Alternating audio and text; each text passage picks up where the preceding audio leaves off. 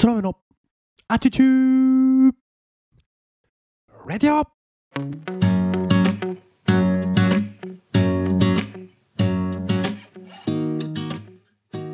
皆さんおはようございます。本日は2023年は6月の8日木曜日でございます。改めて皆様おはようございます。空豆です。この放送は空豆こと私が日々感じたことや学んだことを自由気ままに自分勝手に自己満足にアウトプットをするなんともわがままな放送でございます。どうぞ最後までお付き合いをいただければ嬉しいです。なおこの放送はながら聞きを推奨しております。お聞きのポッドキャストの再生速度を1.2倍から1.5倍に設定をしてお聞きくださると時短にもなっておすすめでございます。さて今日はね何を話しましょうか。うん。トークテーマは経営者の近くにいて感じることというテーマにしましょうか。うん。えー私ですね、まあ、フリーランスの映像クリエイターとして日々、えー仕事をしながら生活しているんですがうんそうだなサラリーマンの時もそうだったんですけどより経営者の方の近くで一緒に仕事をする機会が増えてきたなと思っています、まあ、以前サラリーマンの時も対経営者向けの仕事をする、えービジネスだったので常にねこうどちらかというと決断をするというか、えー会社の社長という方と一緒に、えーお話をする機会っていうのを多くいただけていたんですけども最近特にまた感じていることがありまして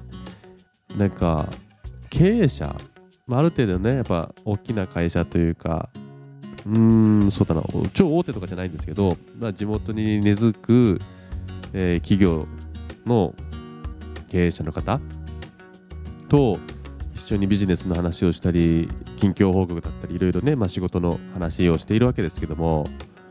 やっぱ共通して思うことがあってやっぱ経営者ってなんかもうバグってるんですよね。あのバグってるっていう表現がいいのか分かんないですけど、まあ、僕も一個人事業主としてある意味経営者なんですけども全然バグり方が足りねえなっていうのをねひしひしと感じるわけですよ。まだまだだなみたいななんかひよってんなってちっちゃいなみたいなね。まあこれはもう今日の放送なんかもう完全にいつも以上に僕の個人的な価値観を前面にぶつける放送になるんですけどあの経営者ってバカなんですよね本当金の使い方が。どうしたっていうようなお金のなんか回し方をする人が多くて。ただもちろん無駄遣いしているわけでは全くないんですよ。ただあくまでもでかい金を投資に回してより大きなリターンを得るというためのこう決断というのか がバグってる。幸いね本当に経営者のすぐ近くでお仕事をしていて僕が今一緒にお仕事させていただいている経営者の方ってみんなバグってるんですよね。えそこにそんなお金かけるんですか？みたいなえちょっとこの前やろうかなってなんかラフスケッチみたいに話していた内容をもうそこまで話し進めてそこまでお金かけてるんですか？みたいなことがめっちゃ多いんですよね。まあまあなんでしょうね。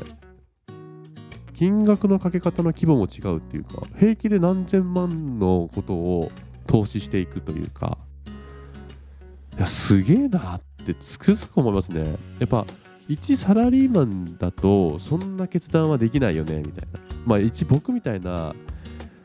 ひよこのようなフリーランス映像クリエイターでもその決断はできないですけどただ普通になんか感じるのはやっぱうまくいっているというか、うん、表現が難しいな、まあ、うまくいっている経営者ほど金を使ってますねやっぱり。うん投資でしょうねシンプルに。ただ投資じゃない部分でもお金使っているような気がする。昨日お会いした経営者の方は2600万円のポルシェを一括で買ってますもんねキャッシュで、まあ、税金対策だとは思うんですけど。でもう買ったらもう満足してもう手に入れたっていう満足感でもう売ってもいいかなみたいな。でもねそのポルシェがさ2600万で買ったポルシェが今売ったら2600万以上で売れるんですよ。一度しかも中古になったポルシェが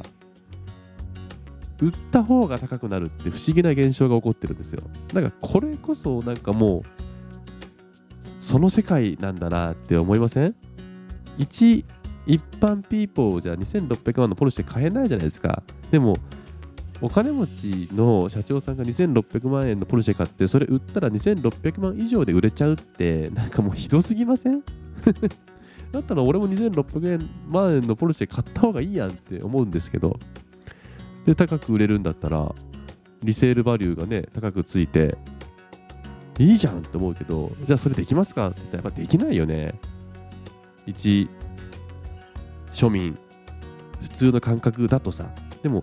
やっぱりなんか経営者というかなんかそういう人ってもうそこまで考えてできちゃうんですよね。だからお金回ってくるんだろうなって。僕がお世話になってる社長は住宅関係の会社が多いんですけど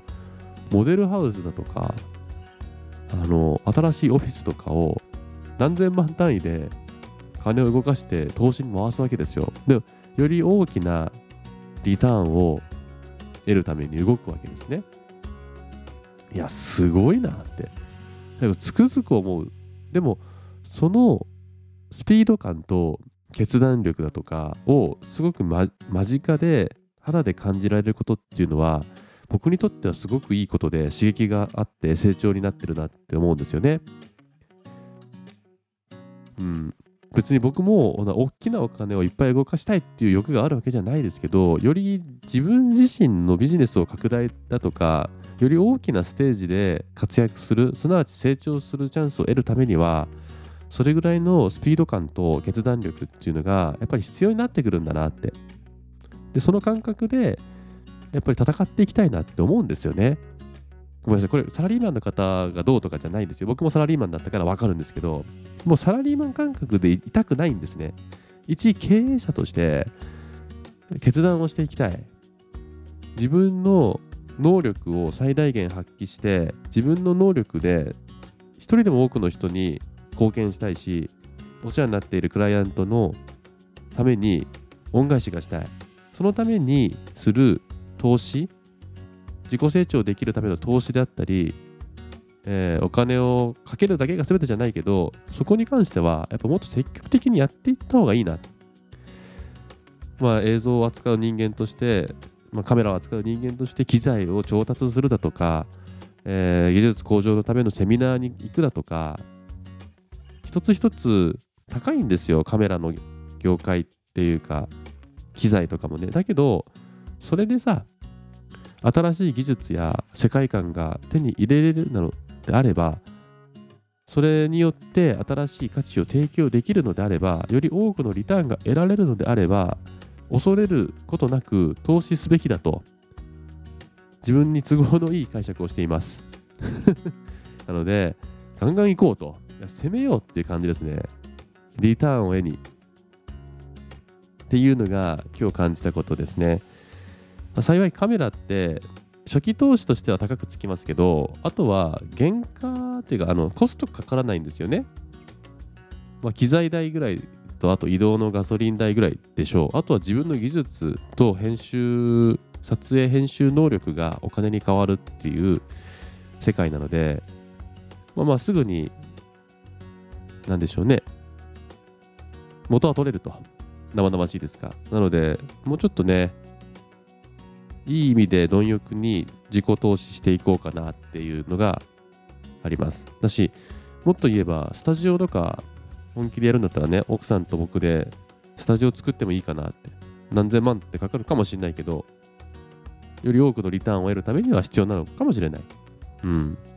とかね、そんなことを妄想して夢見ながら今日の放送に臨みました。ただやっぱり